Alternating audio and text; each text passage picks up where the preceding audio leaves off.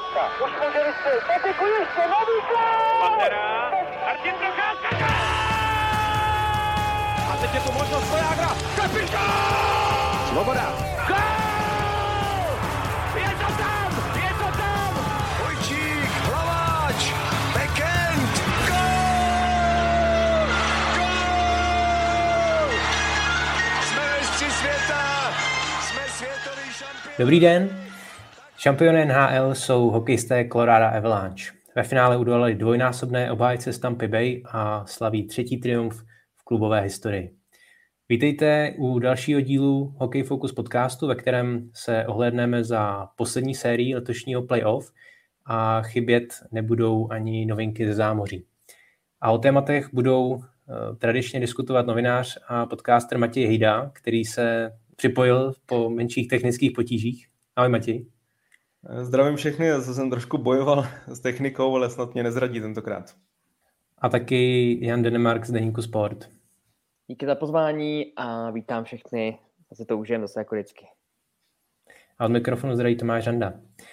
Mám za sebou finálový souboj jak na horské dráze. Nejprve to vypadalo na jednoznačnou záležitost ze strany Colorado, poté se ale Tampa Bay nutno podotknout neskutečně zvedla a série rázem dospěla do fáze, kdy nebyla daleko od toho rozhodujícího sedmého duelu. Matěj, jaké to bylo z tého pohledu finále a je podle tebe Stanley Cup ve správných rukou? Já začnu nejdřív ty, u té druhé otázky, nebo u té druhé části otázky. Já si myslím, že Stanley Cup je naprosto ve správných rukou, že zvítězil nejlepší tým celý NHL, nejlepší současný tým hokejového světa. Eh, už jenom tak, když se prostě podíváme na tu cestu Colorado 16-4, jenom čtyři zápasy eh, ztratili na, na té celé cestě. Vlastně Tampa byla společně se St. Louis jediným týmem, který dokázali obrat Colorado aspoň teda o ty dva zápasy ale za mě, říkám, za mě je zasloužený vítězství. Myslím si, že rozhodlu tu sérii a to finále eh, zdravotní stav a fyzický síly na obou stranách. Eh, Colorado prostě tu cestu měl výrazně lehčí a fyzicky byl mnohem líp připravený. Eh, u Tampy bylo prostě strašně znát, že ta cesta byla těžká, že, že už série s Torontem prostě na sedm zápasů. Pak sice přišlo s, s Floridou rychlý, rychlej proces, ale, ale ani ta série z Rangers, kdy prostě otáčeli z 0-2 na 4-2, nebyla jednoduchá.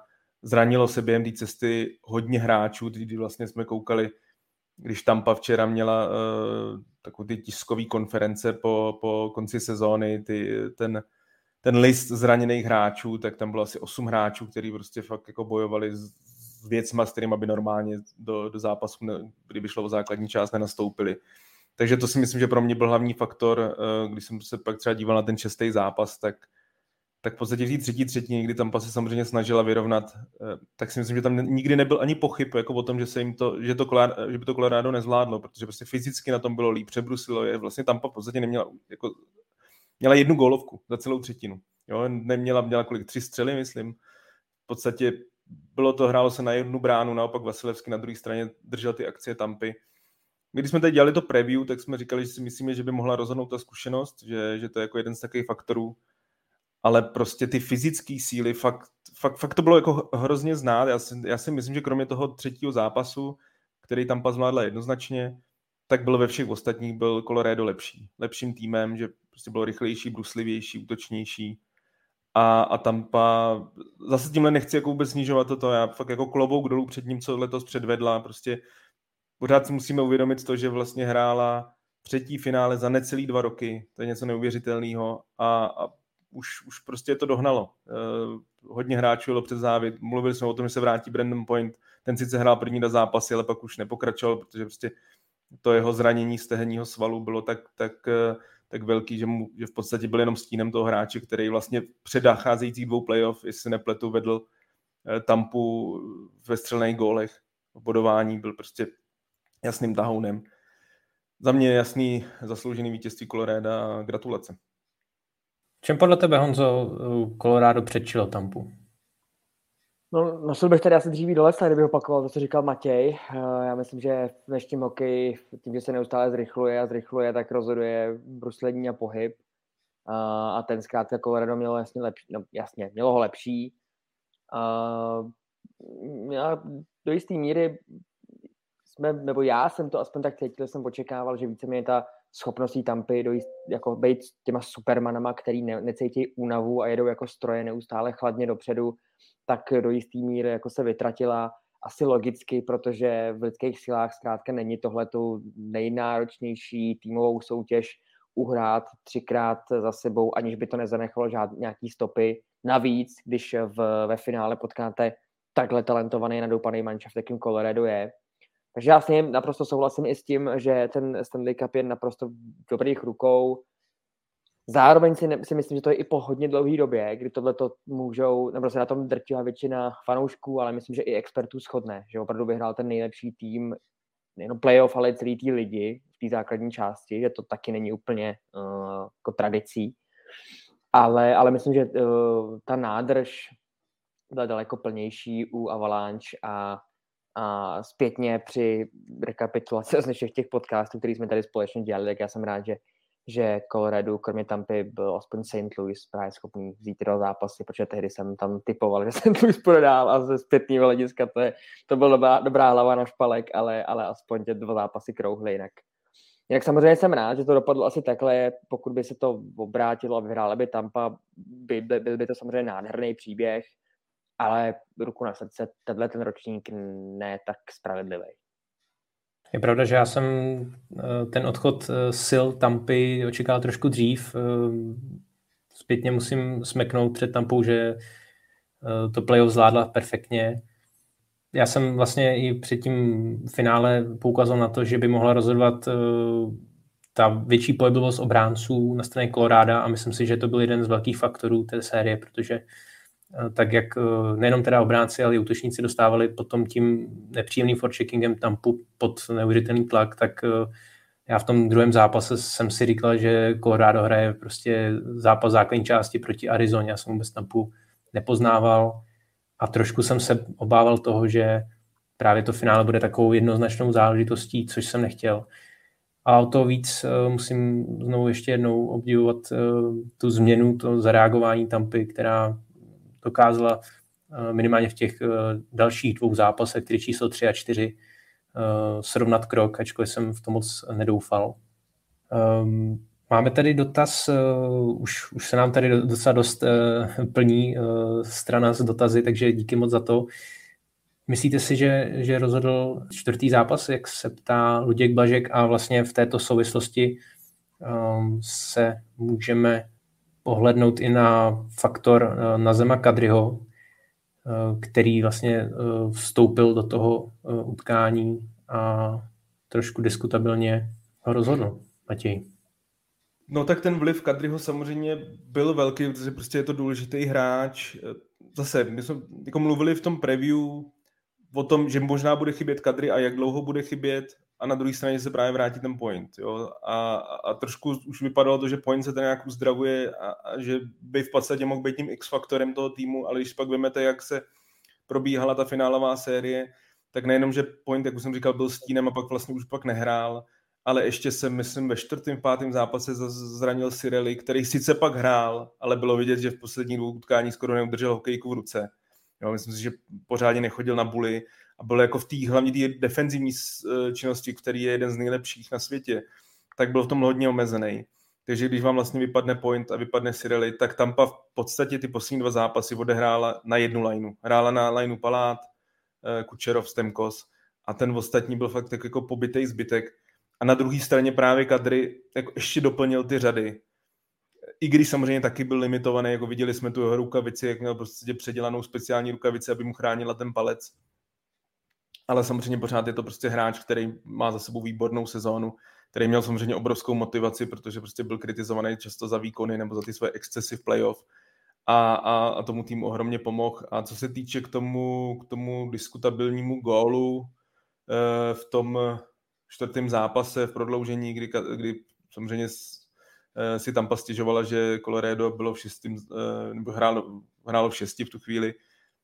Za mě takových takových momentů prostě v podstatě v každém zápase je strašně moc. Ne, samozřejmě vždycky z toho padne gol, ale tyhle ty prostě střídání toho je hrozně moc. Já vím, že samozřejmě jsi tam měl připravenou otázku, jestli by se to prostě mělo třeba víc kontrolovat, jestli by se to, ne, tohle je prostě věc, to, to, to bychom se zbláznili. Já si vůbec nedokážu představit, že by prostě každý gol se zkoumal přes video, jestli... Já ti do toho vstoupím. Eh, jak se tváříš na to, že by se přeskoumávaly jenom eh, ty vítězné góly? Takhle právě třeba v prodloužení, které vyslovně rozhodují o osudu toho utkání, eh, protože to věc, která by se dala zkontrolovat na videu bezprostředně po tom střelení toho gólu.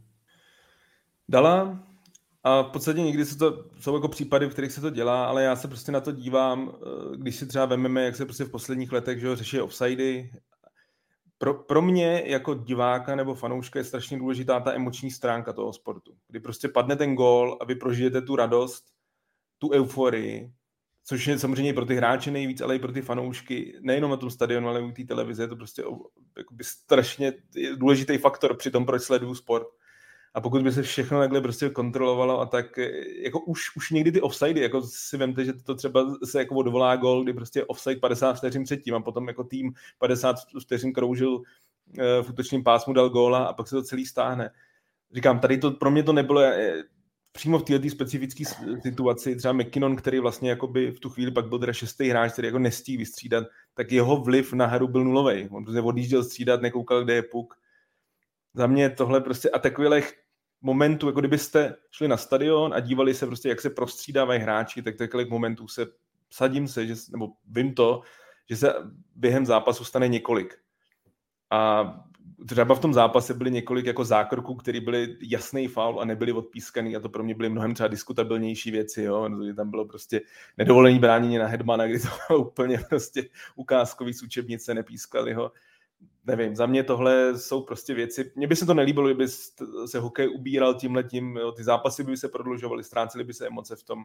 Za mě ne, jako, ne, ne, nemůžu říct v pohodě posouzený, ale prostě jako, ne, nemyslím si, že kvůli tomu Tampa nevyhrál Stanley Cup. Ale já myslím, že, že tady bylo dobře řečeno několik příkladů a to třeba s tím, že uh, v tomhle případě to křičí, protože to rozhodlo zápas prodloužení finálové série a, a těch hráčů opravdu jako reálně na tom ledě bylo šest, ale stejně Matěj má naprostou pravdu v tom, že a je to, je to tak, že v tom utkání jsou situace a jsou jich mraky, kdy třeba při tom prostřídávání hráči skáčou na led prostě o dvě vteřiny dřív, zkrátka to je taková, to je nepsaný pravidlo, to se normálně dělá, něčemu to nevadí, že hráč odjíždí na střídačku, tak zkrátka odjíždí na střídačku. Já jsem si zpětně jenom říkal, že při střetnutí, a vlastně by to bylo asi jedno při jakýmkoliv finále v historii, bychom to mohli říct, ale při tomhle střetnutí mezi Tampou a Coloradem je vlastně trošku škoda, no mi vůbec vadí, že je tady otázka a naprosto právem na tu, tu kontroverzi, která prostě v tom v té sérii přišla, v tom, v tom čtvrtém utkání, která výrazně promluvila do toho celého výsledku, protože do té doby domácí prostředí opravdu jako byla tvrz pro ty týmy, eh, vyhrávali, já jsem se upřímně myslel, že tam to vyrovná na 2-2 a pojede se do Coloreda. A to se nestalo a samozřejmě to vedení 3-1 už je z hlediska psychologie jako velmi, velmi výrazný, výrazná výhoda pro jeden z těch týmů, který vede. Já upřímně si myslím, že kdyby ty týmy um, dávali, nebo když ten tým dá gol v tom prodloužení a rozhodne, tak vlastně ani, ten, ani ty hráči na ledě, ale ani ty fanoušci na stadionu nebo doma u televizních obrazovek jako nepřijdou o tu prvoplánovou nebo tu prvotní emoční radost. Uh, bude to stejně prožitý, jako by to bylo jako v tu chvíli, jak, tak jak to má být prožitý. Ale v těchto těch utkáních a třeba jenom v prodloužení bych, bych, to, bych to hlídal, bych jsem pro, aby se třeba zpětně kontrolovalo. Při běžné uh, hře ne, protože je velmi těžký samozřejmě říct, že tenhle ten gol bude vítězný. To, to není jako z hlediska logiky možný, ale v prodloužení to jde. A já si myslím, že by to mělo tak být. Že samozřejmě je možný nadhodit, že přece to je potom neregulérní, když ten vítězný gol v základní části ten ty rozhodčí budou zpětně kontrolovat a samozřejmě tam může být takováhle malinká drobnost. Na druhou stranu všechno v základní části, pokud to není třeba vteřinu před koncem, se dá vyrovnat a není jistý, je to prostě vítězná branka, tím, co v tom prodloužení jo. A klidně, ať je to třeba jenom v playoff. Ale reálně tyhle ty situace můžou do obrovské míry ovlivnit um, výsledek té sezóny jednomu nebo druhému týmu. A myslím si, že když tady ty technologie jsou, a já jsem pro ně, přímě třeba i ve velkém fotbale, ale i v hokeji, tak, uh, tak jsem pro. Protože já nemám vlastně do jisté míry rád ten, ten pohled, že lidi dělají chyby a, a budou je dělat. Já si myslím, že ten sport nynější, nejšpičkovější je dojít do, do, do jako je už taková hra opravdu jako nabušených fyzických strojů, uh, že ta rychlost a intenzita té hry je tak brutální, že uh, to není vůbec v, mož, jako v možnostech lidského oka, to usledovat a trefit všechno. Ono by to samozřejmě nešlo i v, jako v historii, v minulosti, ale myslím si, že to bylo daleko, daleko snažší při té, když se podíváte že na záběry z 80. nebo i 90. let, tak to je úplně jiný sport, jako bez debat a, a takže tohle bych zavedl, no, pro tyhle ty nejvýraznější momenty uh, v playoff, ty prodloužení. Já mám podobný názor, ale myslím si, že NHL, tak jak eh, je dost uh, taková tradicionalistická, ty, ty změny zavádí spíš jako postupně, nebo zdrá se nějaký radikální změn, tak si myslím, že to je jako hudba docela vzdálené budoucnosti. Jak to vidíš ty, Matěj? Já jsem si, hlavně když se to stalo, tak já jsem si samozřejmě hned vzpomněl na ten loňský rok, kdy že v tom sedmém zápase se nepletu s Islanders, mezi Tampa Islanders, to bylo v podstatě bylo naopak, že, že Tampa, že ten gol, co dala, tak v tu chvíli na ledě bylo sedm hráčů. Samozřejmě Islanders se to nelíbilo, ale je pravda, že pak jako už po zápase nějak víc se to neřešilo. Um, co je jako zajímavé, já tady půjdu teda proti sobě, v podstatě, kdy já jsem říkal, že bych to asi jako nechal, tak, um, tak je to, že vlastně pokud by to jako úplně šlo podle pravidel, tak nejenom, že by ten kůl neplatil, ale samozřejmě Tampa by šla do oslabení. Teda uh, Tampa, Colorado by šlo do oslabení. Hmm. A to samozřejmě totálně mění situaci, protože jako Tampa jediný, v čem si myslím, že v té sérii, tak jako mohla mít šanci proti Colorado, protože fakt ty fyzické síly za mě byl jako rozhodující faktor a ta rychlost, tak byly právě ty přesilovky. Jako když si vezmete celé to prodloužení, tak to bylo na jednu bránu. Se hrálo na bránu Tampa Bay a, a v podstatě Tampa neměla víceméně žádnou šanci ale takhle by to totálně otočilo. Nejenom, že ten gol by neplatil, ale prostě tam by šla do přesilovky a, a mohla rozhodnout. A samozřejmě, jako v tomhle souhlasím, to je jako prostě to obrovský, obrovský vliv, ale v tomhle finále, kdy, i když jsem jako říkal, že přeju Colorado, ale že mi to tak asi jako nějak bylo jedno, nebyl jsem nějak emočně spjatý s nějakým týmem, tak, tak se mi to samozřejmě říká, říká lehčej. Naprosto se dokážu vžít a jako fanoušek jsem taky kolikrát zažil, kdy prostě fandíte tomu, jedno tým, tomu jednomu týmu a jste poškozený tak samozřejmě pak, eh, pak eh, je to, je to prostě hodně nepříjemný, ale prostě zase souhlasím tomhle s Denim, ten, ten hokej, nebo sport obecně, ale hokej je tak strašně rychlej, že už to jako kolikrát prostě není li, možností těch rozhodčích všechno tohle postřehnout. Conn Trophy pro nejužitečnějšího hráče playoff obdržel po právu, musíme říct, Kyle Makar. Eh, David Slachta se ptá, Eh, jestli teda zaslouženě a jestli byste dali trofej někomu jinému. Já si myslím, že vůbec není tohle diskuze uh, na místě, no, to je naprosto, za mě naprosto jasný. Mám rád i potom ty, ty uh, velmi upřímný, uh, když je poznat i v těch rozhovorech z těch hráčů, které upřímně, že dávají respekt tomu druhému partiákovi, spoluhráčovi v tomto případě, plně vlastně odrovnal, když jsem se od srdce zasmál, když, když se ptali Gabriel Landeskoga, co, co podle něj musí mít tým, mm, aby byl úspěšný v playoff NHL a on říkal, že musí, ten tým musí najít Kejla Makara. Tak eh, tam no, není o čem. Jako velmi, velmi po právu uh, obdržená trofej za celou tu sezónu, za celý to playoff, který je nejdůležitějším hráčem uh, v posledních let, který z toho Colorado, z toho té škatulky Eh, kandidáta na Stanley Cup udělal největšího favorita na Stanley Cup. Jednoznačně jenom k tomu dodám, že dostal z 18 hlasů, možnej, dostal 18 hlasů, dostal úplně všichni prostě novináři, kteří mohli hlasovat, tak, eh, tak zvolili jeho, takže to bylo neoddiskutovatelné, což ne vždycky v minulosti tak je, někdy to bývá vyrovnanější, tady to bylo jasný. On byl jasně odskočený v tom svém týmu, v týmu vítěze. Já jenom ještě k tomu dodám, že eh, Colorado nebo takhle, statistiky Darcyho Kempra byly nejhorší mezi brankářema vítězného týmu za posledních 45 let. Jo, jako jeho úspěšnost byla nejhorší za 45 let. Ale Colorado to stejně zvládlo a, a hodně i díky právě Makarovi, který prostě je schopný hrát obrovské množství minut jako obránce. Na tom bruslařsky neuvěřitelně, v podstatě takový jako McDavid v obraně a pozičně skvělej, jednoznačně nejlepší hráč svého týmu a vzhledem tomu, že to většinou po právu vyhrává samozřejmě eh, hráč toho týmu vítěze, tak, eh, tak jasná volba. Já jsem se během finále zaměřil spíš na tu jeho defenzivní činnost. Eh, byl sice u některých obdržených gólů, ale jinak přijde mi, že zlepšil strašně fyzickou hru. Že vůbec není poznat, že jako je, na, od pohledu je takový jako spíš střízlík s, s hubenýma nohama, jako člověk má pomalu strach, jestli po hitu jako vůči soupeři zůstane stát, ale hrál teda perfektně. A pak potom, co jako předal na konci zápasu, jak to na konci toho posledního zápasu, jak, vlastně eh, šel ještě do toho souboje v tom útočném pásmu, to, to bylo super. Eh, když odhlédneme ale od eh, Kejla Makara, tak který z hráčů Koloráda vás ještě zaujal? Honzo.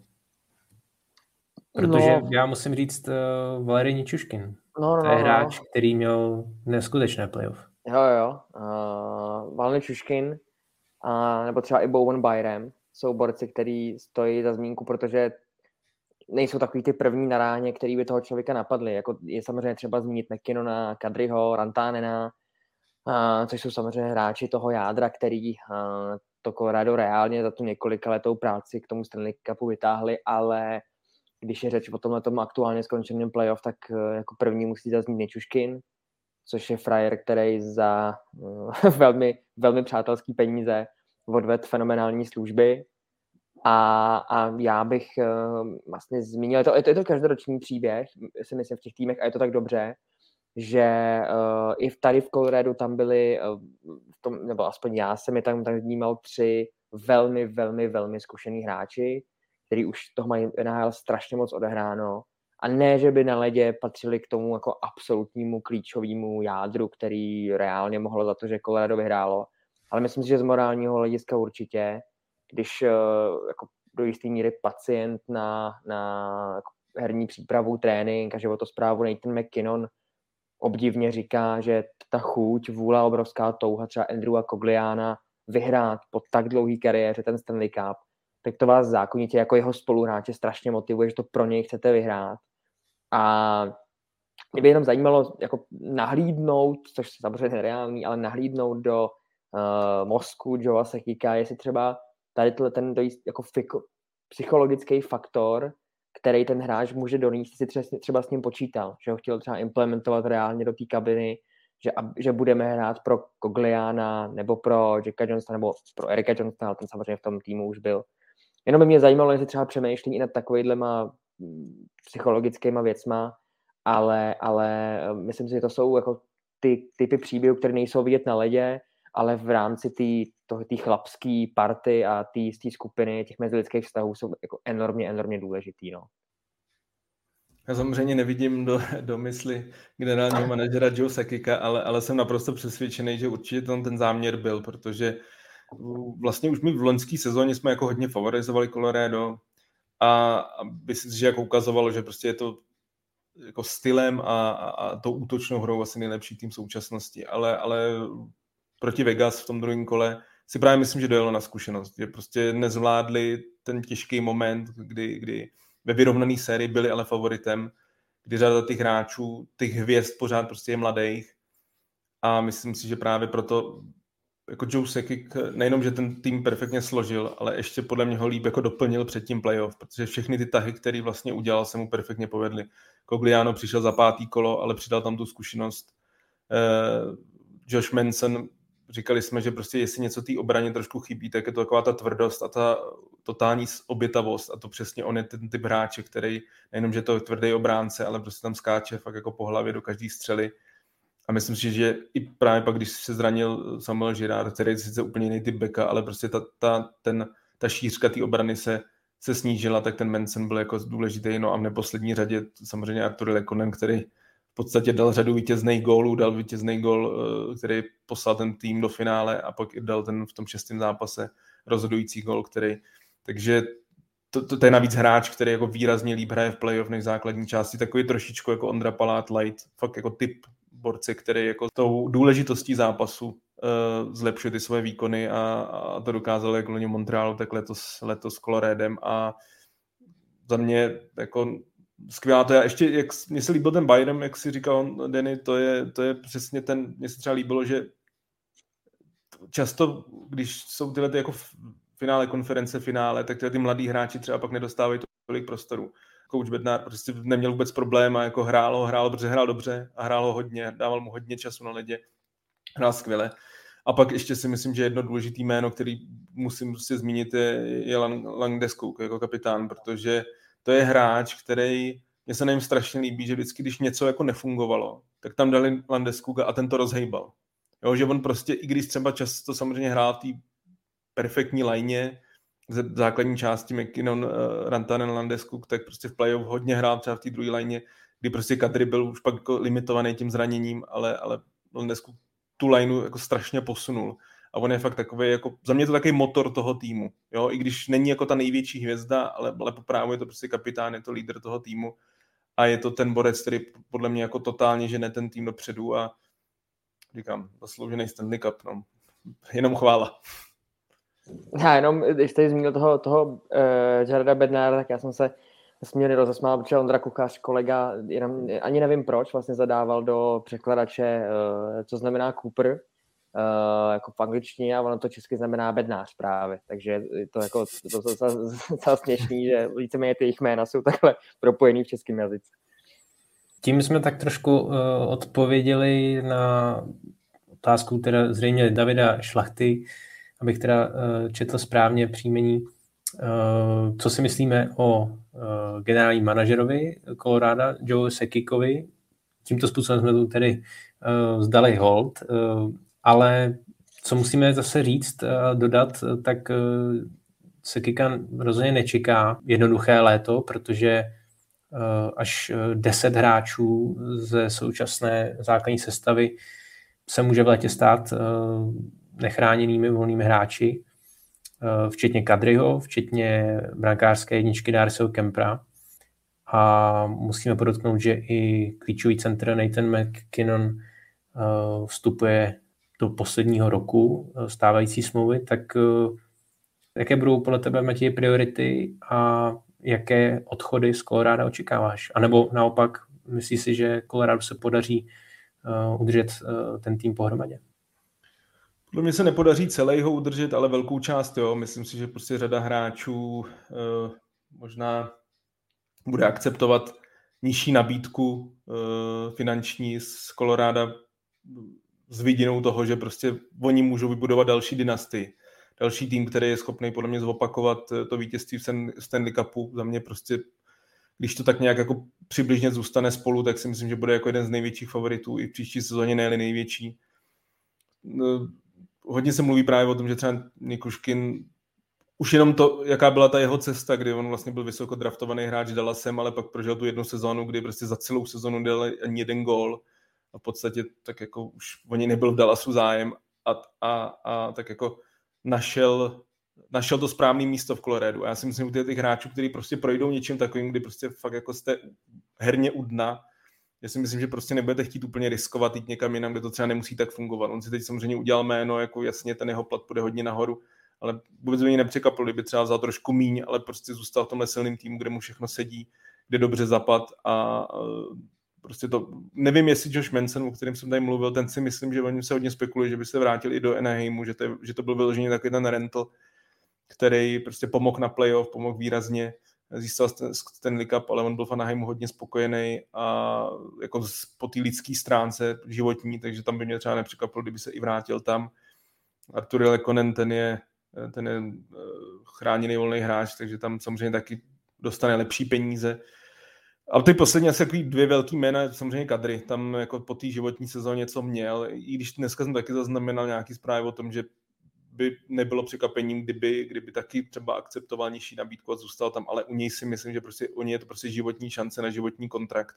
Přece jenom ty jeho peníze, co bral do posud, byly podle mě docela i dost pod, pod tou jako hodnotou, jakou přinášel tomu týmu, takže tam si myslím, že, že, že Kadry prostě jako může fakt někde dostat 6-7 letý kontrakt, obrovský peníze. Možná toho ten, ten tým bude litovat, nebo já si myslím, že toho časem pak litovat bude, ale, ale tam, tam, tam by mě to překvapilo. A jsem zvědavý hodně na Darcyho Kempra. Já si myslím, jak jsem říkal, ty, ty statistiky v playoff prostě nebyly dobrý. A na, na trhu prostě je 6, 7, 8 týmů, který jako hledají brankáře. Vůbec by mě nepřekvapilo, kdyby právě někdo Kemprovi jako dal hodně peněz a, a Colorado k Pavlu Francouzovi prostě sehnal jinýho brankáře, protože samozřejmě bude tam jako řada, řada golmanských men, který budou měnit působiště, takže u, u Kempra jsem si takový jako myslím 50 na 50. No, bude zajímavé sledovat, jak se zase s tady tou brankářskou situací se Kik eh, vypořádá, protože před sezonou musel řešit odchod eh, Grubovera. Nakonec eh, na poslední chvíli tu díru zalátal Kemprem. Já si nejsem úplně jistý, jestli potom potenciálně na trhu je nějaký případně lepší brankář než Kemper v tuhle chvíli. Takže si myslím, že tam asi by měla být přece jenom ta priorita ho udržet třeba i jako v středně době já se trošku obávám, že eh, tam vlastně teď není jako náhrada. No, jako, jsou tam golmani, kteří si myslím, že jsou někteří na podobné úrovni, kteří jsou takový, to, podle mě Darcy Kemper je kvalitní golman, ale je to takový jako průměr, možná mírnej nadprůměr prostě v NHL a myslím si, že nějaký golmani takhle podobný tam jsou. Co je ale to, že si myslím, že prostě budou týmy, které budou moc mu nabídnout víc, protože si myslím, že právě třeba ten Nikuškin, eh, Lekonen prostě budou jako priority, budou to hráči i třeba nakonec ten kadry, protože jo, jako to fakt jsem zaznamenal taky, že by tam chtěl zůstat, i když jsem si myslím, že když někdo, eh, jak se říká, zařinčí tím, tím měšcem play peněz, tak si myslím, že možná ten názor mění, ale uvidíme. Jako je, u toho Golmana je to 50 na 50. Já si myslím, že spíš to playoff ukázalo, že nechci říct, že by to s Pavlem Francouzem taky bez problémů vyhráli. To, to samozřejmě nemůžu říct, nevím to, ale že si myslím, že prostě tohle není tým stavený od branky. Tohle je prostě tým, který má všechno excelentní a podle mě s průměrným golmanem prostě dokáže to vyhrát, takže si myslím, že plácnu, kdyby tam byl Kem Telbot, myslím si, že by dokázali třeba to vyhrát. Myslím si, že s Pavlem Francouzem by to taky nakonec zvládli. Myslím, že to je jediná otázka, pro mě tě přerušuju, aby byl zdravý. Na to už dojeli v minulosti. Uh, hmm. I s tím týmem, který byl opravdu jako reálně schopný vyhrát playoff, ale zraněný Galmani jim to jako zhatili takže podle mě se budou koukat daleko spíš, samozřejmě byl jako nějak zpětně kvalit, stejně kvalitní, ale by měl prostě ten historický uh, list těch zranění čistší než, než ty jiný brankáři. To taky bude velká otázka. Ale, ale jo, pro mě, jsem tě přerušil, že naprosto souhlasím s tím, že, že prostě uh, tohle není, Colorado není tým, že by brankář vychytal Stanley Cup, vůbec ne.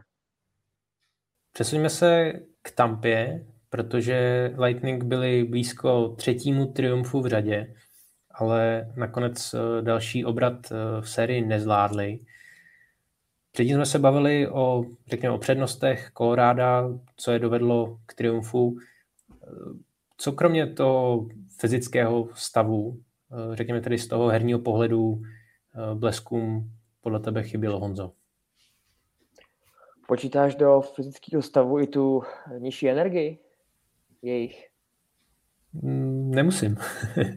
tak v tom případě nižší energie, ale, ale uh, já myslím, že asi bych parafrázoval kouče Kupra. Prostě jsme natrefili na tým, který byl kvalitativně uh, a talentem lepší a potkali jsme, a on řekl i jako po dlouhé době, no poprvé možná řekl dokonce sobě rovnýho, že zkrátka Tampa byla horším celkem z hlediska hráčských schopností v této sérii a byť samozřejmě jsou, je možnost takovýhle série vyhrát, tak uh, a, a Andrej Vasilevský je třeba jeden z brankářů, který asi je sám, sám po sobě naprosto jasně schopný vyhrát sérii, tak na tohle ten, tu hromadu talentu to nestačilo.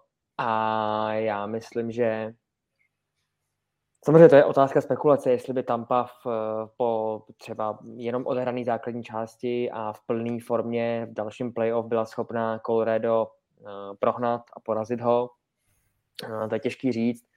Já myslím, že eh, Tampa, to se potom nabalovaly ty věci z hlediska té mm, jako energie a odpočatosti, co mě zaujala eh, velmi dobrá jako statistika, myslím, že to dával Twitter Petr Malina, že uh, už v rozehrávce samotný, v čemž Tampa nikdy jako nemá problém, má prostě v obraných párech jasně daný beky, kdy jeden z nich má kotouč, přihraje ho druhýmu a on akci rozehraje tak ta úspěšnost těch rozehrávajících peků Tampy právě díky pohybu Colorado byla naprosto jako pod 50%. Byla hm, říct mizerná, ale, ale prostě to vám hrozně jako stíží uh, ten, to utkání, když nejste schopni rozehrát s, s kotoučem na holi a, což se všechno odvíjí a budu to zase opakovat jako od pohybu. Ten, ten, ten rozhoduje v dnešních zápasech v NHL nebo těch nejšpičkovějších soutěžích, kdo nemá pohyb, nemůže vyhrát takový ty zkazky, zkazky z těch mistrovství světa, když národní tým hráči potom hlásí, že nám dneska nejezdili nohy, no tak bez to prostě není jako uh, to je prostě odpověď na to, proč se ten zápas nepoved, nepoved nebo ne se nevyhrálo. A tady to tak bylo. A já myslím, že uh, myslím, že i ty um, jako ta strategie té Tampy, která byla potom samozřejmě daná tím zdravotním stavem těch hráčů, že sázeli na víceméně trojici útočníků, která jejíž forma byla fenomenální, díky tomu, jaký to jsou excelentní superhvězdy, tak i mezi nimi byly zdravotní trable, že Kučerov uh, je měl velmi, velmi silný, přesto hrál, jak hrál. Uh, to jsou opravdu jako reálně jako supermani, schopný hrát s takovouhle bolestí a s takovými problémama, ale na jako zdravýho McKinnona, Kejla Makara, uh, to nemůže nebo nemohlo stačit a dopadlo to právem. No. Ale, ale souhlasím i s, s výrokem z Temkose, který i hned po, po uh, posledním utkání pronesl že tu větu, jako kdo říká, že jsme, že jsme skončili. Já si myslím, že není, není úplně jako na místě hledat chyby v Tampě. Já si myslím, že fakt jako je, je na místě spíš jako smeknout klobouk, co prostě zvládli, eh, kdy si myslím, že před playoff jako bylo řada lidí, co pochybovalo, že prostě fyzicky můžou stačit na to jako předvést další cestu a, a oni ji vlastně zvládli skoro jí dotáhli až do konce. Já jsem třeba přesvědčený, i když v tom šestém zápase bylo Colorado jasně lepší, ale já jsem byl přesvědčený, že pokud Colorado to šestý zápas nezvládne, ta Tampa má třetí Stanley Cup, protože myslím si, že z 1-3 na 3-3 jít domů před vlastní fanoušky, kde prostě ten tlak paradoxně spíš pak větší, a Tampa s těma zkušenostmi, který má, tak si myslím, že by to i zvládla i v tom zdravotním stavu, jak by byla, že by prostě na tu zkušenost, na toho Vasilovského, který prostě v těch elimination game je naprosto neskutečný, takže by to zvládli. Takže za mě, já fakt, jako, já si fakt myslím, že rozhod prostě zdravotní stav a fyzická síla. Já si myslím, že tam nebylo nic, jako že bych si řekl, jo, tady ti tři hráči, nebo tady prostě půlka kádru Tampy nehrála. Prostě přišli od druhého, třetího centra, nebo v podstatě prvního, protože Brandon Boeing, když je zdravý, tak je první center. Přišli prostě po, po centry, řada hráčů prostě hrála se zraněním a, a to si myslím, že byl klíčový faktor. Další skvělé finále a vlastně celé playoff uh, prožil český útočník Ondřej Palát, který svým způsobem ještě víc upevnil ten svůj odkaz, budoucí odkaz uh, v klubu čem jsou podle tebe, Matěj, jeho největší přednosti? Že udeří, když to někdo nečeká. No. Že prostě je to hráč, který si myslím, že prostě soupeř si nedává tolik bacha. Jako i když má ty čísla, i když má prostě tu historickou zkušenost v tom playoff, protože to fakt není poprvé, po druhý, to je prostě po několikátý, on každý playoff hraje dobře. Tak si myslím, že prostě soupeř se vždycky víc zase zaměřuje na Kučerova, který je prostě takový driver toho, té celé té ofenzívy nebo celé té liney jo, na Stemkose, který prostě borec, který dá jednou v kariéře přes 60 gólů je to jeden z nejlepších střelců své generace, tak prostě si musíte dát bacha na pointa, když je zdravý. Myslím si, že prostě Palát má v tomhle tu výhodu a, mysl, a to, i když to možná zní proti němu, ale myslím si, že prostě v jiném týmu by to tak neměl. Prostě tady on je v tom, v tom stínu tyhle těch hráčů. A právě proto si myslím, že kolikrát třeba není tak hlídaný, dokáže prostě udeřit ten moment, kdy prostě ta obrana soupeře, nebo ten soupeř se prostě koncentruje na ty další, možná větší hvězdy v tom týmu. Tohle si myslím, že je jeho obrovská výhoda. Obrovská výhoda je jeho neskutečná pracovitost, je to prostě strašný pracant. Jak v té defenzivě, v ofenzivě, je to v podstatě dneska jako jeden z oblíbenců trenéra. John Cooper ho vlastně trénuje celou jeho kariéru. Je to hráč, který mu prostě ohromně věří, on mu to splácí těma výkonama v playoff a samozřejmě teď se hodně spekuluje o tom, jestli bude v Tampě pokračovat, končí mu smlouva. Tampa má tradičně jako po každém playoff v podstatě natřískaný na, na ten platový strop. Možná ještě před měsícem dvouma, já bych si řekl, no asi to tak nevypadá. Já si myslím, že Ondřej Palát bude i v příští sezóně v Tampě, že prostě podepíše kontrakt s Tampou, že, že to je další z takových hráčů, který si myslím, že nebude úplně honit jako větší gáži někde, prostě, že by bral o milion víc podle mě i ty peníze, které do teďka bral, nebyly špatný. Myslím si, že byly tak ohodnocený za to, co on předvádí. Nejenom, ano, v playoff to převyšuje, ale třeba v základní části občas má slabší. Takže já si myslím, že se dohodnou něčem podobným. A samozřejmě bude to těžké ho nadspat pod ten platový strop, ale třeba Alex Killorn, který taky patřil k tomu jádru toho týmu, tak neprožil vůbec dobrý playoff, nedal ani jeden gol za, cel, za celý to tažení. A myslím si, že jestli třeba nějaký hráč, který možná bude odejít právě na úkor právě, aby mohli podepsat Ondru Palát, a nebo i Honzo Rutu, kterým taky končí smlouva, tak, ehm, tak si myslím, že by to mohl být Kilon. Ale za mě prostě, já si moc ho ani nedokážu představit jako jinde. Nebo takhle, jako dokážu, ale myslím si, že by byl poloviční. Myslím si, že prostě v jiném týmu by nehrál tak dobře. Myslím si, že on ohromně těží z, prostě z Kučerova, z Pointa, dřív Tyler Johnsona, i ze Stemkose, když prostě pak hraje s, s ním v té lajně. Podle mě mu jako ohromně tyhle ty hvězdy pomáhají, on je skvěle doplňuje a mě naprosto dává smysl, aby pokračoval dál. Já myslím, že to už jsme tady vlastně eh, že rozebírali, že, že jestli ta, ta smlouva od Tampy přijde, jestli by na ní kývnul, až jsme se shodli na tom, že by, že by to tak asi dopadlo, mělo dopadnout za nás. A myslím, že ještě, ještě je tam jedna věc, kterou se, se zmiňuje, která takovým tím slovem, co nezní úplně moc cool, a to je totální týmovost a oddanost uh, pro ty ostatní. Myslím, víceméně se rozdat pro, to, pro úspěch uh, toho celku že je to daný i tím, že ať ho strčí trenér do jakýkoliv brázdy a je to jedno, jestli je to lajna, která má mm, za cíl bodovat, anebo naopak lajna, která má za cíl jako držet na úzě ty, ty soupeře, tak on je schopný tu odvíjet opravdu jako špičkou excelentní práci a já myslím, že takhle z dálky nebo z furt z té eh, Evropy to možná ještě tolik není vidět, ale uh, tam je třeba ho brát mezi naprostý superhvězdy, uh, jako soutěže, uh, protože byť v základní části není uh, vždy stoprocentní, tak když hráč po několikátý dokáže doručovat výsledky v momentech, kdy jako reálně se určuje to, kdo je, kdo je nejlepší, ten, kdo je jako slabší, no tak jako takový hráče bral úplně každý. Jako, jako nemyslím si, že by někdo bral hráče, který je schopný dát 110 bodů v základní části, ale v playoff jako rok co rok vyhoří to tisíckrát radši vezmete prostě Ondru Paláta, který navíc tím svým charakterem je schopný zblbnout ty ostatní a, a pomoct k výsledkům. No, takže jako reálně super hvězda, která v týmu, který, který v posledních dvou, řekněme i třech letech té soutěže dominuje, tak ty jeho historické čísla v rámci té organizace jsou absolutně vesmírný, takže jako tam se fakt zaslouží jedně smeknout. Jeden z nejlepších hráčů, který tato země kdy měla. Když jsme u vesmíru, tak eh, mě by strašně zajímalo, kdyby v nějakém alternativním vesmíru vyhrála finále Tampa a jestli by potom Palát eh, získal Conn Smythe Trophy. Protože myslím si, že k ní měl nakročeno. Je otázkou, kdo by třeba rozhodoval ty poslední dva zápasy pro ten kýžený obrat, ale myslím si, že i tak, jak byl Kučerov limitován, tak uh, možná, že bychom se bavili o tom, že, že Ondřej Palát eh, získal Consmite Trophy. Nebo je to utopie z mojí strany? Myslím, že z hlediska Tampy by to byl asi Vona a Vasilevský, no, o kterém by se hovořilo výrazně. Ale... Ne, možný... No, no, no, povídej, povídej, Matěj. Promiň, ne, ono je možno se samozřejmě podívat, jak hlasovali, že ty novináři, pak je to veřejný, ukázalo se, jestli nepletu Ondrat Palát, měl myslím tři hlasy, víc hlasů, ale Stampy měl jak Kučerov, tak Vasilevský. A já si myslím, že pokud by náhodou to tam jako zvládla, to finále, tak by to prostě muselo být po zase nadpozemských výkonech eh, Andreje Vasilevského, který vždycky v té sérii, vždycky začátek série byl slabší a pak se zlepšoval, zlepšoval, zlepšoval. Takže já za mě si myslím, že by to prostě, pokud by to dokázali, tak by to bylo po fakt, jako zase fenomenálních výkonech jeho. Myslím si, že by volili pro něj. Myslím si, že má tady i vliv prostě to jméno.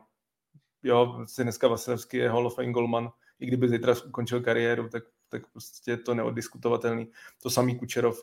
A myslím si, že prostě i to renomé toho hráče. Já si třeba pamatuju před pár lety, že když Pittsburgh vyhrál, myslím, že ten první Stanley Cup, měl back-to-back, tak Phil Kessel měl neskutečný playoff, neskutečný. Ale měl ho ze třetí liny, něco podobného jako Ondra Paláty, když ten samozřejmě hrál vejš, ale prostě dal hodně gólů, rozhodoval zápasy. Ale nakonec to vyhrál Crosby, i když si myslím, že prostě Kessel byl fakt jako obrovskou jako osobností toho týmu ale podle mě rozhodlo to, že prostě Crosby je Crosby a myslím si, že tady by to bylo docela podobný. Navíc říkám, ten vliv toho golmana, Tampa nemůžu říct, že je stavěný tým od golmana, ale prostě má excelentního golmana, který má prostě obrovský vliv na, ty, na, na, na těch dvou Stanley Cupech nebo na těch třech tažení do finále. A spíš bych favorizoval je, jeho a pak možná bychom byli zklamaný, že, že ty vítězný góly a ty klač momenty Paláta, který prostě on jako přináší celou tu svoji kariéru, tak by k tomu nestačili.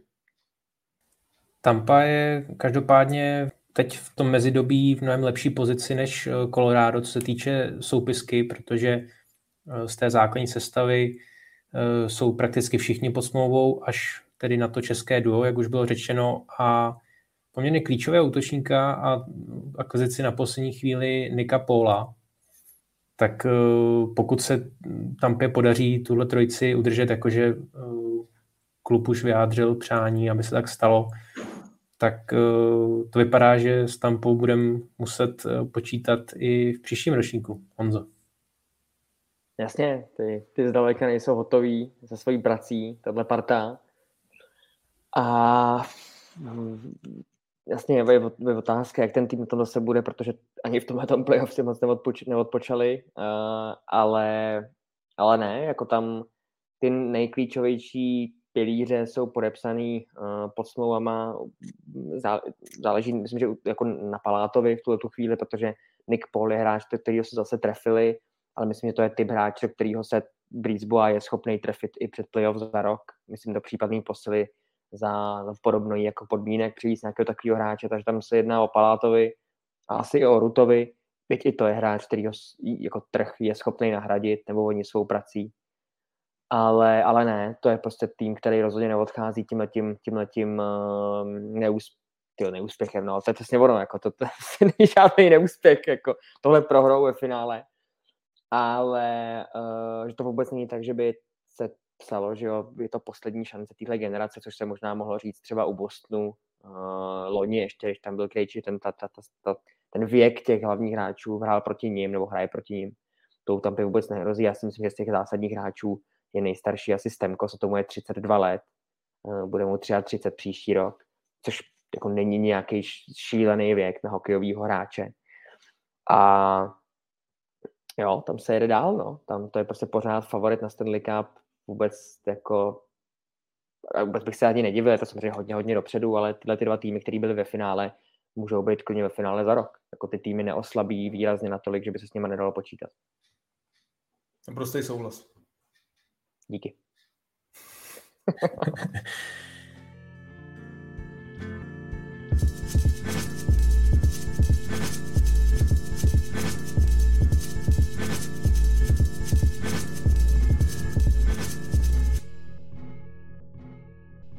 Tak eh, v druhé části se podíváme na aktuality ze zámoří, protože v tom krátkém eh, mezidobí jsou dále další novinky a začneme takým menším dejaví, protože eh, Vegas se v úvozovkách konečně podařilo zbavit Evgenie Danonova, kterého poslalo do Montrealu za kontrakt Shea Webera.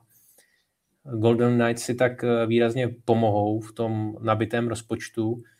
Ehm, jehož platový strop se pro příští sezonu navýší jenom o 1 milion dolarů. Matěj, je to podle tebe další nebo možná definitivní znamení, že Webra už v NHL neuvidíme?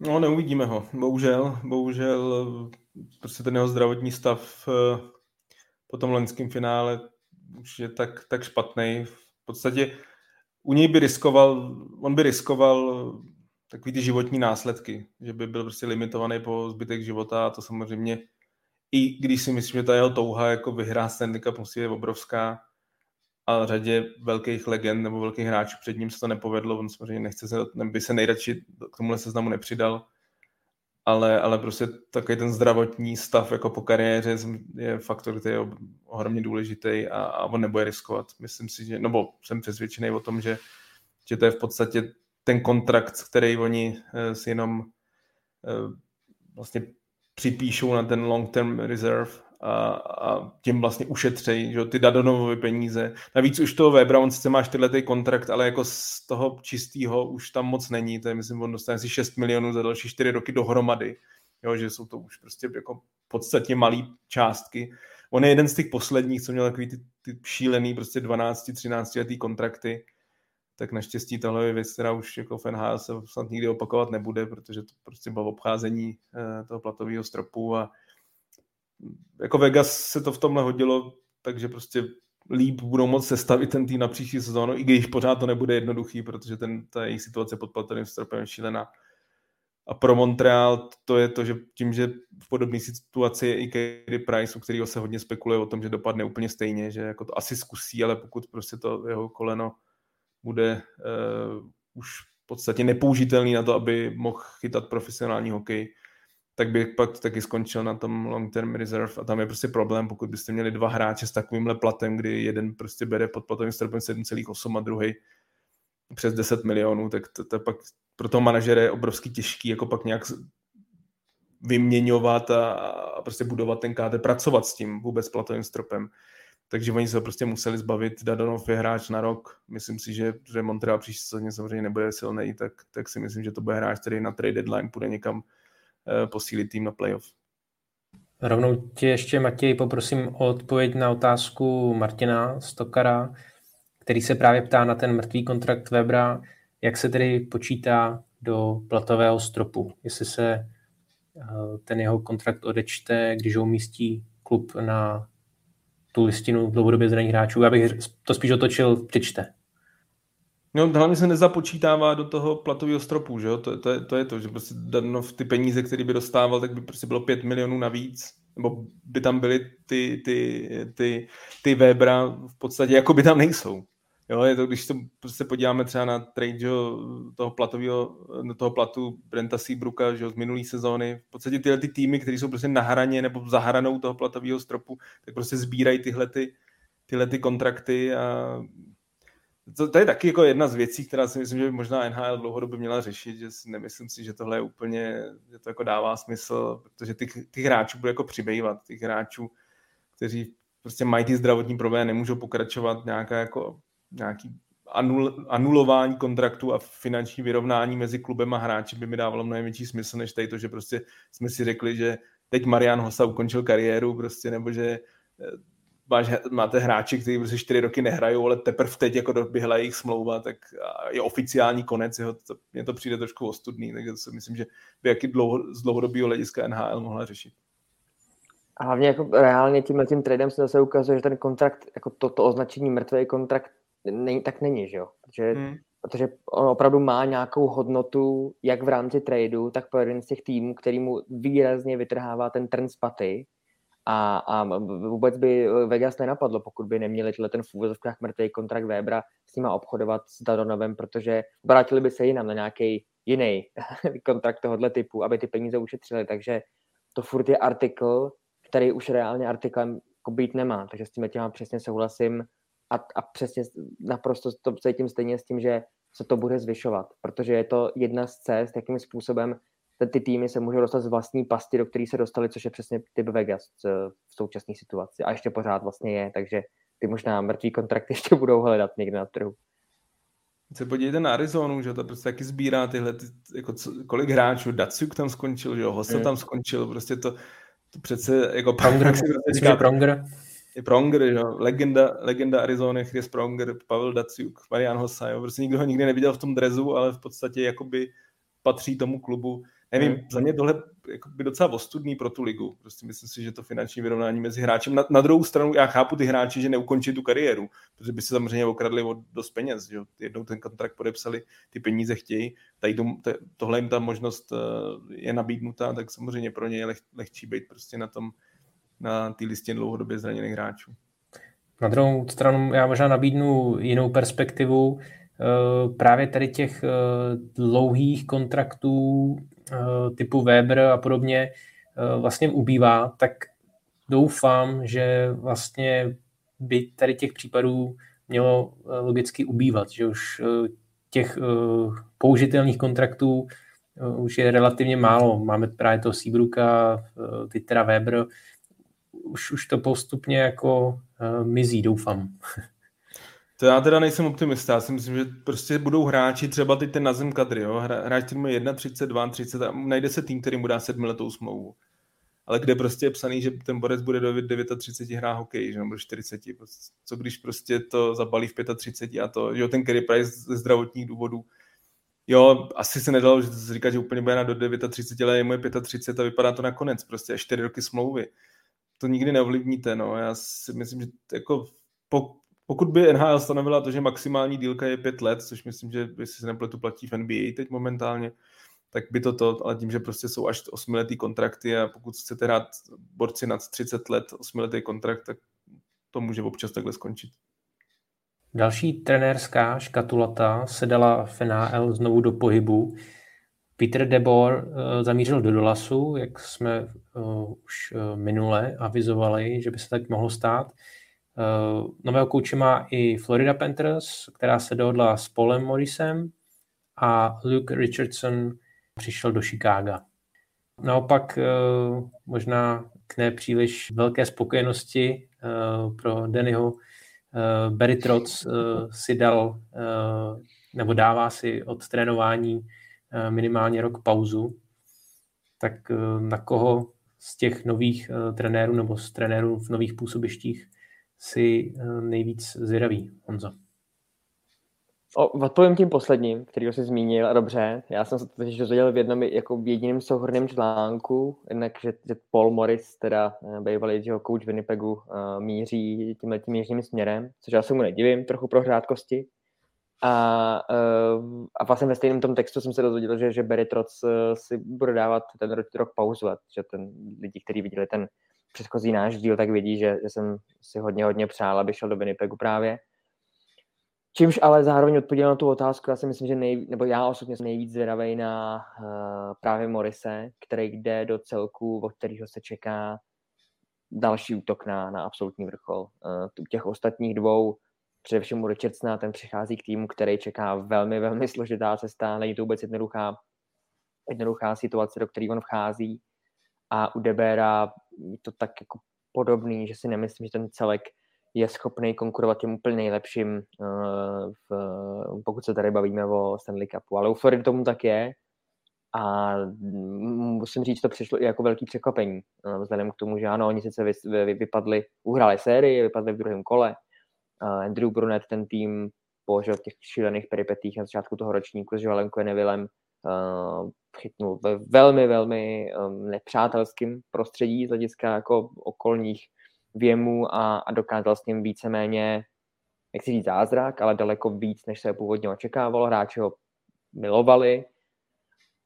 A, a najednou přichází Paul Morris, což je borec s neuvěřitelnýma zkušenostma, tak si myslím, že to je sázka vyloženě cíleně na to, že, že prostě v těch klíčových počítají s tím, že se postoupí do playoff a tam, že asi si to vyhodnotili tak, že jediným tím dílem té skládačky, který tomuhle kádru chybí k tomu, aby potom byli úspěšní i v rámci toho té vyrazovací fáze, je právě coach, který si je mnohokrát prožil a který dodá tomu ten, ten klid a třeba se nerozsype, protože Bůh ví, jak třeba reagoval Andrew Brunet v průběhu té série s Tampou, která se jim velmi rychle rozsypala pod rukama. To, to, ale to spekuluju, to nevím.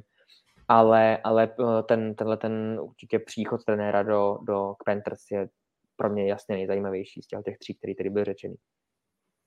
Pro mě cel, celkově ten trh s těma trenérama, nebo ty změny v některých klubech jsou jako obrovský překvapení. U Andersen prostě konec troce nečekal.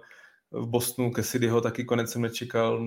Na druhou stranu myslím si, že pro je to velmi dobrý trenér, který by tam mohl ten tým konečně jako do, no, konečně, prostě dotáhnout k tomu úspěchu. A to jednání s Brunetem ze strany Floridy, já se přiznám, že mi jako přišlo hodně nefér Eh, k trenérovi, který tam nejenom, že má smlouvu na příští sezónu jako asistent, on by tam mohl pokračovat, ale samozřejmě s tím, jak s ním jednali, tak tomu dávám nulovou šanci, že by se tak stalo. Ale v podstatě Borec, který jako přebral po, po legendárním kouči eh, trénování týmu, vyhrál s ním základní část, vyhrál po 26 letech konečně sérii playoff. Pak sice vyhučel a vyhořel se stampou, ale myslím si, že na mě to trošku jeví jako takový zmatky jako v tom klubu, že si myslím, že prostě ta panika pod takovýmhle jako jednoznačným vypadnutí, že trošičku jako teď tápou a, a volba v Morise, já ho mám rád, jako po, mě baví ho poslouchat, je to takový jako, dobře mluví, dobrý mluvka, ale myslím si, ale není to, jako, není to prostě jako není to úplně úspěšný trenér. Jako je to trenér, který sice před 20 lety dotáhl Carolinu do finále, senzačně Carolinu do finále Stanley Cupu, kde ale samozřejmě proti All-Star týmu, jako byl tehdy Detroit, neměli šanci, ale od té doby jako měli jednu dobrou sezónu ve Winnipegu, kdy se prostě dostali do finále konference, ale jinak to bylo spíš takový jako, mně přijde, že to je coach, který se hodí právě na nějakou jako stavbu toho týmu s mladýma hráči. Třeba do toho Chicago by mi dával smysl, kdy se prostě bude budovat teď nový tým, ale prostě do týmu, kde má jako silný tým dotáhnout jako úplně k tomu vrcholu. Nevím, jestli Morris je úplně jako správná volba. Přiznám, že mě to hodně překvapilo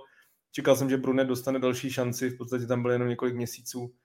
Eh, takhle. Navíc prostě už řada týmů prostě zaplnila tu, tu pozici, v Bruneta by byl zájem, takhle už moc týmů jako bez kouče není, pár jich je Detroit, samozřejmě Winnipeg spekuluje Boston, ale tam si myslím, že David Quinn už je skoro, skoro jasný, nebo že se dá asi mluvit o tom, že to bude nový coach Bostonu.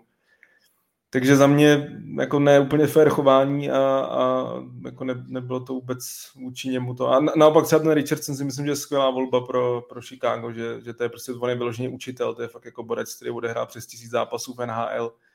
Eh, fakt takový, jako který si myslím, že bude perfektně pracovat s mladýma hráčema a, a pro tu etapu, v který si Chicago se nachází, kdy to prostě bude jako spíš výprodej a budování kolem mladých hráčů, tak si myslím, že tam dobře zapadne.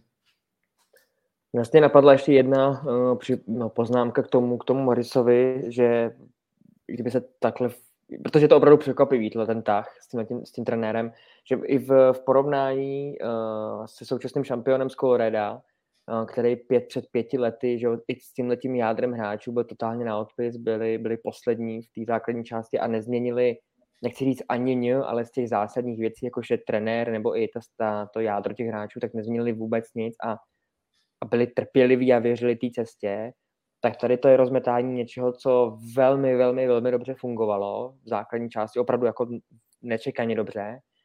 A, a prohrálo se s týmem, který v posledních dvou letech eh, tu soutěž vyhrál a teďka došel zase do finále. Takže je pravda, že rozhodně to není situace v rámci toho týmu jako dělaná pro to, abyste vyhazovali trenéra. Že, že to je velmi...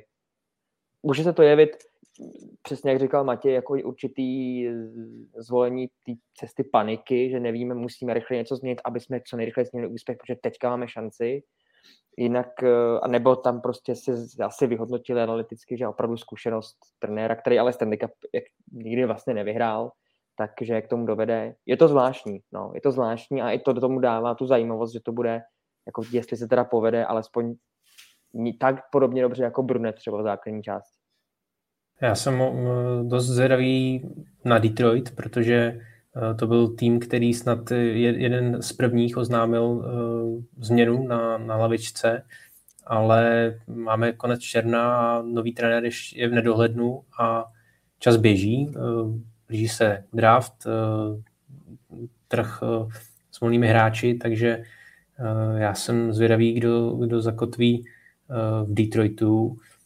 A Jan Jan Děbnár uh, se ptá na Václava Varaďu, jestli by se mohl uchytit finál jako asistent. No, já teda nemám jako zákulisní informace, jestli se o něčem jedná, to nevím. To možná spíš Denny, jestli třeba z redakce něco neví. Já to jako momentálně v tuhle chvíli o něčem nevím. Jako myslím si, že jako ta cesta tam je, jako vždycky pro to evropský, nebo tak ne vždycky, ale že, že je tu cesta, jak přes to pozice asistenta, trenéra jak by se do NHL mohl dostat, ale do jaký míry je to jako v současnosti reálný, to bohužel, bohužel nevím. Jednalo se o tom docela, myslím, že intenzivně, stejně jako, že určitě nebyl lichý ty spekulace o jeho případném angažmá ve Švýcarsku, uh, u předního celku, který taky dávali smysl, protože tamní liga je jedna z nejlepších v Evropě, kor navíc teďka, že jaká je bohužel pořád stále válečná situace. Nicméně si myslím, že to je byť eh, dominoval té extralize jako, jako nikdo v historii, tak, eh, tak je to těžší, než se podle mě může zdát. A, a nemyslím si, že to dopadne. Ale je to jenom, jenom opravdu můj osobní názor ze z těch střípků, který jsem zaslechnul a dával si je dohromady. A i to, jak se teďka plní vlastně ten, ten trh. Že nemyslím si, že to jako dopadne, že bude asistent a pokud někde, tak si myslím, že, že to nebude jako v, mm, týmu, který by útočil na, na nejvyšší příčky. Jenom Takže do... se nabízí návrat do Buffalo. No, tak nějak jsem to svěřoval. Já jenom Tomáši doplním ten Detroit, jak si říkal, teď zase úplně jako nejčerstvější informace je, že oni prostě čekali na, fin, na konec toho finále, že jejich velký zájem je vzít jednoho z asistentů z Tampa Bay, kde vlastně ono to i dává že smysl, protože Steve Eisenman samozřejmě většinu těch lidí do Tampy si přivedl, že třeba Jeff Halpern, který bývalý útočník, a který je jeden z asistentů Johna Coopera, taky jeden z kandidátů Detroitu. Samozřejmě jsou tam i jiný jména, ale myslím si, že jeden z důvodů, proč Detroit pořád vyčkává, je, že prostě čeká, až bude moc udělat ty interview i s těma dvouma kandidátama z Tampy a pak se rozhodne. NHL zná také vítěze nejdůležitějších individuálních trofejí. Co tě nejvíc překvapilo, Matěj? As, asi nic nakonec. Jako ne, nepřekvapil mě asi žádný vítěz. E, trošku mě zarazilo, ale to je prostě každoročně jako něk, hlasování některých jedinců, kdy prostě, b, b, já nevím, třeba na hard trophy, jako když prostě McDavid je, není v, u někoho, u nějakého novináře v top 500, tak si říkám, jako, tak asi koukáme každý na nějakou jinou soutěž. Je to prostě trošku to. To samý Roman Jozy, já chápu, že to prostě měl ty ofenzivní čísla a že třeba toho hlediska matchupu, že třeba nehrál proti tím nejlepším lineám soupeři, že prostě Nashville měl jinou defenzivní dvojici, ale prostě myslím si, že ta jeho sezona byla tak fantastická, že jsem prostě taky nechápal adepty, který ho měli prostě na čtvrtý, pátý pozici a toho vlastně připravilo o tu Norris. A to teď nic proti Kelmakarovi, který samozřejmě v playoff ještě navýšil ty svoje výkony. To ne, neříkám, jako, že bych měl něco proti tomu, že vyhrál. Ale spíš, že prostě si myslím, že jako, když hlasujete, někdy trošku si myslím, že strašně se ty novináři, protože jsou to samozřejmě často že tři, kteří prostě píšou o nějakém tom týmu a velmi často mu samozřejmě fandí, protože prostě žijou v tom městě, znají ty hráči dobře a tak, tak si myslím, že trošičku ovlivňují to, že prostě nejenom, že to hráče nedají třeba na druhý místo, ale ho prostě na pátý, aby měl méně bodů a pak nakonec nevyhrál. A vzhledem k tomu, že třeba u té Norris Trophy to mezi Jozim a Magarem bylo velmi těsný, tak právě třeba jako, jako řada novinářů prostě Jozi ho dala na čtvrtý, pátý místo, i když měl nejvíc prvních míst, což je tak jako paradox, nejvíckrát byl na prvním místě, tak právě někdy, když ho takhle někdo opomněl, je to to. Byl, mě, mě, ho bylo jako líto, protože prostě byla to jeho životní sezóna, Kelma Carviera a další 4-5 Norris Trophy.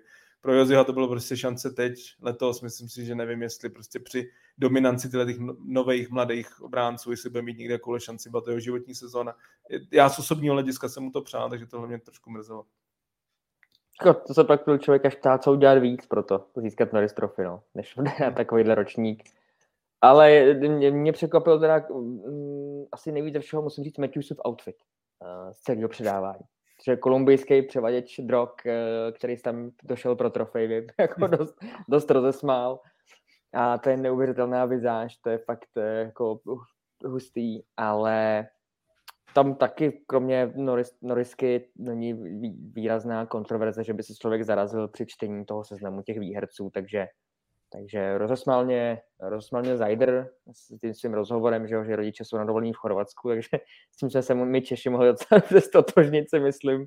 A, a bylo to, jenom vlastně to, to mě napadlo, postřeli jste, kde se to konalo, protože mně přišlo, že to byla taková hodně jako komorní akce, uh, že to nebylo takový pompézní, jako třeba ve Vegas v minulosti, ten, myslím, že to bylo nebo i v, v, v New Yorku, že to předával, bylo takový jako decentní eh, podle toho velikosti té auly, kde to bylo.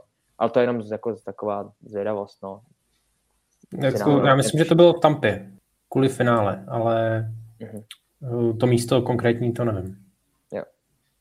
No, dávalo to smysl, že tam byli samozřejmě i hráči z těch klubů, no, takže asi, asi jo. Ale že to bylo, tam šlo takový jako komorní, ale jinak tam, tam všechno v pohodě. Jan Buchar se ptá, proč byl set Jarvis tak nízko uh, v uh, hlasování o Calder Trophy.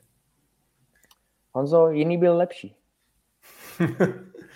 musím, se, musím se pana Buchara zeptat, koliká ty vlastně Jarvis byly, já si přiznám, že ani nevím, ale prostě ta konkurence byla vysoká, jako tam byl letos z těch nováčků, tam bylo výrazných hodně, myslím si, že byl jsem rád, že to vyhrál Zajder a kdybych mohl hlasovat, bych hlasoval pro něj, ale prostě ta fakt ta konkurence jako byla velká. Prostě Jeremy Swayman měl dobrou sezónu, Matthew Boldy měl výbornou sezónu.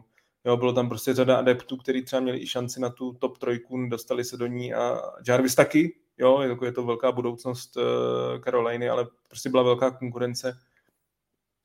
Hmm, to asi myslím, že tam, tam bylo od počátku jasný, mezi kterými dvěma jménama se to, se to bude odehrávat. A myslím, že vyhrál naprosto služně ten, který, který vyhrál, že Moritz byl i z hlediska toho, že ho trochu zvýhodňoval, nebo alespoň v mých očích ta, ta pozice a jaký výkon na ní podával, takže takže tam asi, asi takhle v pohodě. Tak Jan Bochar píše, že byl 13. podle všeho. No, tak asi, asi je to trochu níž, než bych předpokládal. Jako myslel jsem si, že se v té desítce, že bude v té desítce třeba nějakým 8. 9. místě. Jo, 13. To musím se podívat na list. Eh, zaujal mě tenhle dotaz, přiznám si, že jsem to nevěděl, jsem fakt jako pak už se díval jen na tu, tu trojku, nekoukal jsem, jak to dál dopadlo, takže na to se podívám. 13. je asi, bych řekl, taky docela jako níž, než, než jsem čekal, protože jako Karolina hrál dobře a on eh, je to hráč, který bude růst. A samozřejmě z českého pohledu pro nás asi ne úplně dobře, protože si říkám, jestli nebude víc brát ice time a čas Martinu Časovi a jestli to třeba náhodou nebude pak časem znamenat i možná případnou výměnu protože my jsou docela i podobný typy hráčů, i když je menší, ale, ale, ale Jarvis je fakt jako velkou budoucností toho týmu. Při takovém uh, rychlém pohledu na tu tabulku si myslím, že Jarvis určitě mohl být do desítky, protože před ním je Dawson Mercer, Timothy Liljegren, Alexander Carrier. Takže no, tak to... určitě se můžeme bavit o tom, že by mohl být výš. Jednoznačně. Skandál. Na úplný závěr eh, se ještě eh, ohledneme za eh, budoucími členy Síně Slávy, protože z bývalých hráčů NHL budou do Hockey Hall of Fame zařazeni bratři Daniel a Henrik Sedinové, potom další švéd Daniel Alfredson a kanadský brankář Roberto Luongo. Tak když bychom se mohli ohlédnout za těmi jejich kariérami, tak Máš nějakou konkrétní vzpomínku s těmito hráči nebo při jaké souvislosti si vybavíš, Honzo?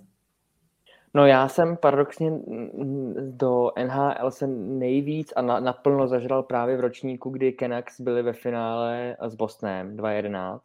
To mi bylo, abych nelhal, 16 let. Takže a tehdy jsem jako reálně do toho naplno jako mě to pohltilo a od té doby jsem to neskutečně začal hltat, tu soutěž. A, a vlastně Vancouver byl i můj nejoblíbenější tým v té době, jsem hrozně přál tý, tý, tomu fanatismu kanadskému správnému samozřejmě v tu, v tu chvíli, aby ten Stanley Cup vyhráli. To se nestalo, a pak se to nějakým způsobem přelilo k Winnipegu, to už vlastně ani nedokážu. Oh, Blake Wheeler, jasně, to už, už víme proč. Ale, ale, uh, ale tady tyhle dva hráči, uh, já jsem, já se teďka nejsem úplně jistý, jestli uh, to psal Matěj, na, na, na Twitter, a nebo někdo jiný, že uh, při sledování uh, chování Sedinu na hledě uh, doma od televize a potom na, um, jako v reálu na tom, na té lední plochy, přišlo, přišlo zajímavý, že to je úplně jiný, že tam člověk reálně opravdu chápe tu jejich napoj, no, napojení těch dvojčat na sebe, že tam, tam nějaký ty uh, geny uh, v rámci nich jako určitě roli hrajou a že to je ne, jeden z nej, podle mě nejúžasnějších lidských lidských příběhů, který špičkový sport v posledních letech opravdu mohl nabídnout, už jde o to jejich společné draftování, celou tu kariéru, úspěchy, teďka i to společné jmenování, že je to takový jako pěkný, že podle mě do, do, jistá, do jistý míry ta ponroková nemoc mezi nimi musí jako dost, dost, dost fungovat a pracovat s nadsázkou. Myslím, že je i hezký, že s nimi jde Alfredson, uh, že to takhle ta švédská klika, která okolo toho roku, že jo, 2006 taková ta, ta, ta turínská parta i potom na tom přelomu té dekády, kdy Švédové byli velmi, velmi dobrý, tady ta generace, že to teďka mm, sklídí ty plody a Luongo, takhle, já nevím, zaregistroval jsem i, i konverzaci na, na těch, mě to, mě, takhle, mě to nějak jako nepohoršuje. Já vlastně jmenování těch hráčů do té um, síně slávy musím říct, že upřímně tolik neprožívám.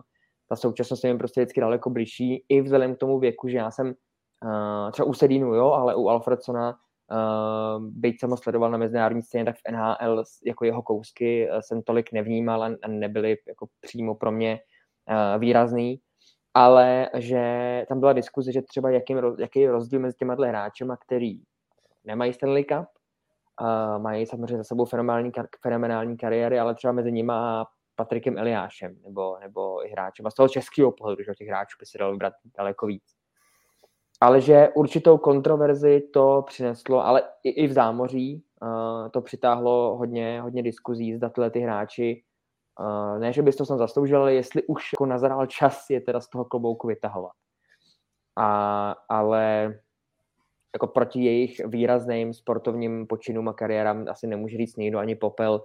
Teď je samozřejmě otázka, jestli uh, ta, ta, ta jmenování těch dvojčat Sedinů, byť uh, oba dva byli vynikající, jestli třeba pro toho jednoho, a teďka teď mě se Dav ukamenuje, ale já přesně nevím, který byl ten, který měl trošku méně těch bodů a byl méně výraznější, ale jestli, myslím, že Daniel, podle mě. No, uh, oni měli zhruba podobně bodů, myslím, ale tam jde o to, že Henrik jako nahrávač a Daniel jako střelec, takže jo, jo. co si vybereš? jo, jo, jo, jo.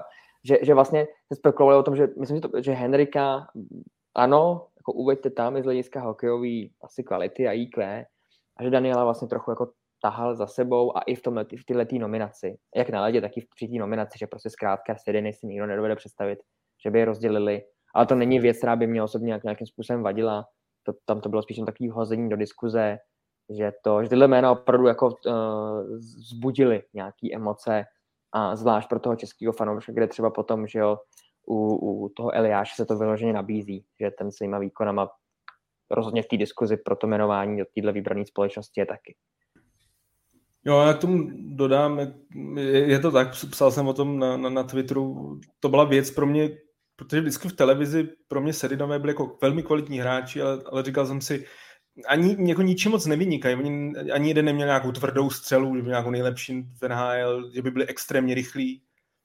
A pak, když jsem měl tu možnost, prostě když jsem rok, rok byl v Kanadě a chodil jsem na ty zápasy a, a s Vancouverem samozřejmě Calgary hrálo hodně, tak jsem je měl několikrát možnost vidět a, a, a přiznám se, že jsem nikdy nezažil rozdíl mezi hráčem v televizi a naživo, když prostě vidíte, vidíte prostě celé to hřiště, Oni jsou fakt, a proto jsem přesvědčený, že kdyby nehráli spolu, tak si myslím, že ani jeden se prostě do síně slávy, nebo takhle, neprožije tak dobrou kariéru a nedostane se do síně slávy.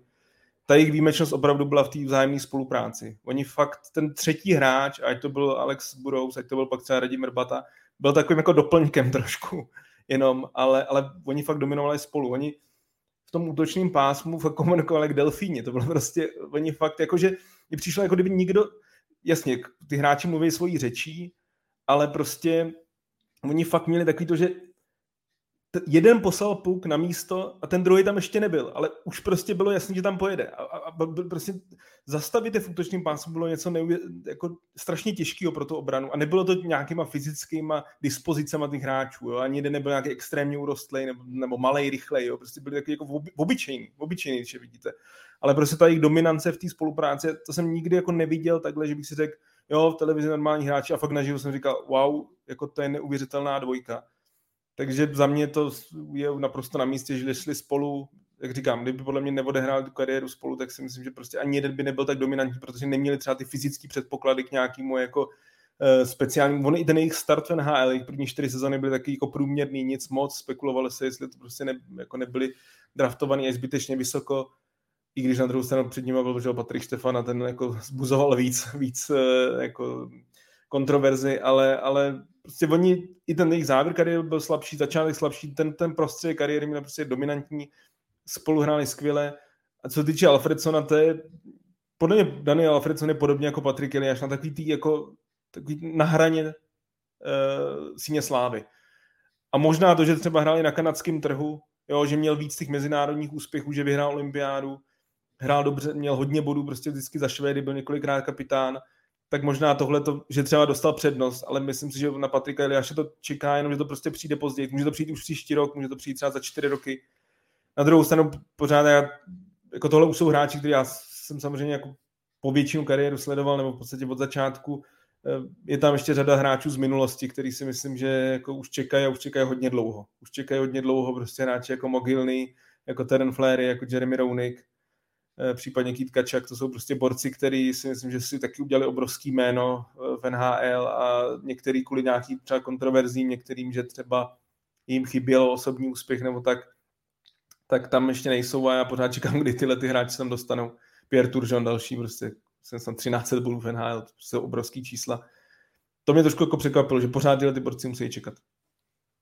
Jo, um já na Patrika Eliáše čekám už asi dva roky, nebo jak, jak, jak dlouho už uh, by mohl být zvolen a trošku mě to udivuje. No. Zrovna třeba ve srovnání s Alfredsonem si myslím, že Eliáš uh, má konkurenční výhodu nejenom z, z pohledu zisku Stanley Cupu, ale samozřejmě i jako odkazu v, v klubu a řekl bych snad i takovou výraznější kariérou. Ale pevně doufám, že se Patrik Eliáš eh, dočká a to co nejdříve. Já se možná jenom ještě eh, vrátím k Sedinům. Eh, tam si myslím, že oni vypilovali tu, hlavně v přeslovce, vypilovali tu, tu střílenou přihrávku, kdy vlastně jeden vysloveně střílí prostě do hokejky toho druhého a ten jenom nastavuje tu čepel. Tohle jsem, myslím, viděl poprvé u nich a oni tady to úplně zdokonalili do perfektního provedení. Takže to je takový můj moment k Sedinům. Honzo, ty chtěl něco říct? Já jsem se nadechoval, mě teďka, eh, aby jsme to nějak možná jenom uvedli do, do toho, no, nechci znít nějak to, ale světového nebo mezinárodního kontextu, že víceméně jako otázka toho Patrika Eliáše a jeho čas toho nominování do té síně v porovnání s těma současnými no, nominantama, nominacema uh, tady vzbuzuje do jistý míry kontroverze u nás, ale, ale že jméno, který zmínil Matěj, je podle mě nejvíc vyzdvihovaný uh, v zámoří a to je ten Alex Mogilny, který pro mnoho lidí je to, to popisovali už jako, že to je travesty v, angli, v angličtině, že, že tenhle hráč nedostal nominaci vzhledem k tomu, jaký borec to, to byl a, a co uměl a co dokázal, takže, takže to asi je jméno, který je ještě před tím naším českým chasníkem. Jo, já s tím naprosto souhlasím. Já tady to nechceme samozřejmě podcast protáhnout o další půl hodinu, ale tohle jsou prostě věci, o kterých by se dalo diskutovat i hodiny. Eh, mogilný prostě nejenom jako to, co dokázal za reprezentaci, samozřejmě to, co dokázal v NHL, kdy měl prostě tu, hlavně tu jednu fantastickou sezonu, kdy dal přes 70 gólů. Prostě to jsou neuvěřitelné čísla. Samozřejmě vyhrál Stanley Cup, ale i ten odkaz mimo to, že vlastně on jako utek. Že hmm. utek prostě do, do jestli se nepletu, si nebyl vůbec první. Eh, Má prostě společenský přesah, no. Jako no, to je, to, to má ten společenský přesah, přesně tak. Jo, a pak, když jsem třeba mluvil o tom Flérim, tak tam je zase prostě dneska, že vidíme ligu plných malých šikovných hráčů, ale on, on hrál v době, kdy prostě malí hráči tam nebyli. On byl jako jeden jediný výjimečný a stejně prostě měl obrovské množství bodů, obrov, vysoký ice time, vysok, prostě úspěchy na, na kanadský, nebo za Kanadu. A tam si myslím, že třeba proti němu je trošku to, že je prostě jako kontroverzní postava, protože samozřejmě ten jeho závěr kariéry prostě ne, byl hodně ovlivněný prostě e, těma návykovými látkama a tím vlastně jak on celkově dopad, ale na druhou stranu, je, co jemu se vlastně dělo v dětství, kdy prostě v podstatě byl znásilněný že, trenérem v juniorce a i přesto, jakou dokázal mít kariéru a nějak jako život, prostě je taky jako obdivuhodný, takže to je další jméno, který si myslím, že už dlouho, dlouho přesluhuje a přiznám se, že takováhle jako ikona svý doby tou svojí postavou prostě se divím, že to. Takže to jsou třeba za mě dvě jména, které podle mě by i před Patrikem Eliášem měli dostat přednost. Eh, Patrik Eliáš, prostě vynikající hráč, který podle mě sice má vlastně, nebo takhle, má ty Stanley Cupy, ale tím, že byl v Devils, možná je limitovaný třeba v tom počtu bodů, že si myslím, že kdyby hrál v Rangers, v LA, někde jinde, tak by měl třeba o 200 bodů víc, protože prostě Devils v té své éře byli jako extrémně defenzivní tým, byl jeden z mála takových jako fakt ofenzivních hráčů ale hodně se musel podrobit tomu prostě defenzivnímu stylu, ale zase přinesl mu to dva Stanley Cupy a co by za to řada legend dalo. Tak jo, tak uh, z dalšího Hokej Focus podcastu je to všechno. Příští díl uh, připravíme zhruba v polovině července, kdy se ohlédneme za draftem a snad i prvními podpisy volných hráčů po otevření volného trhu. Pro dnešek eh, děkuji Matějovi a Honzovi za dnešní povídání. Kluci díky za další pokec a díky za pozvání. Já taky děkuji a těším se v půlce července. A díky taky vám za to, že nás sledujete a posloucháte. Připomínám, že naše podcasty najdete na webu čtsport.cz, ve všech podcastových aplikacích nebo na YouTube. Tak se mějte fajn.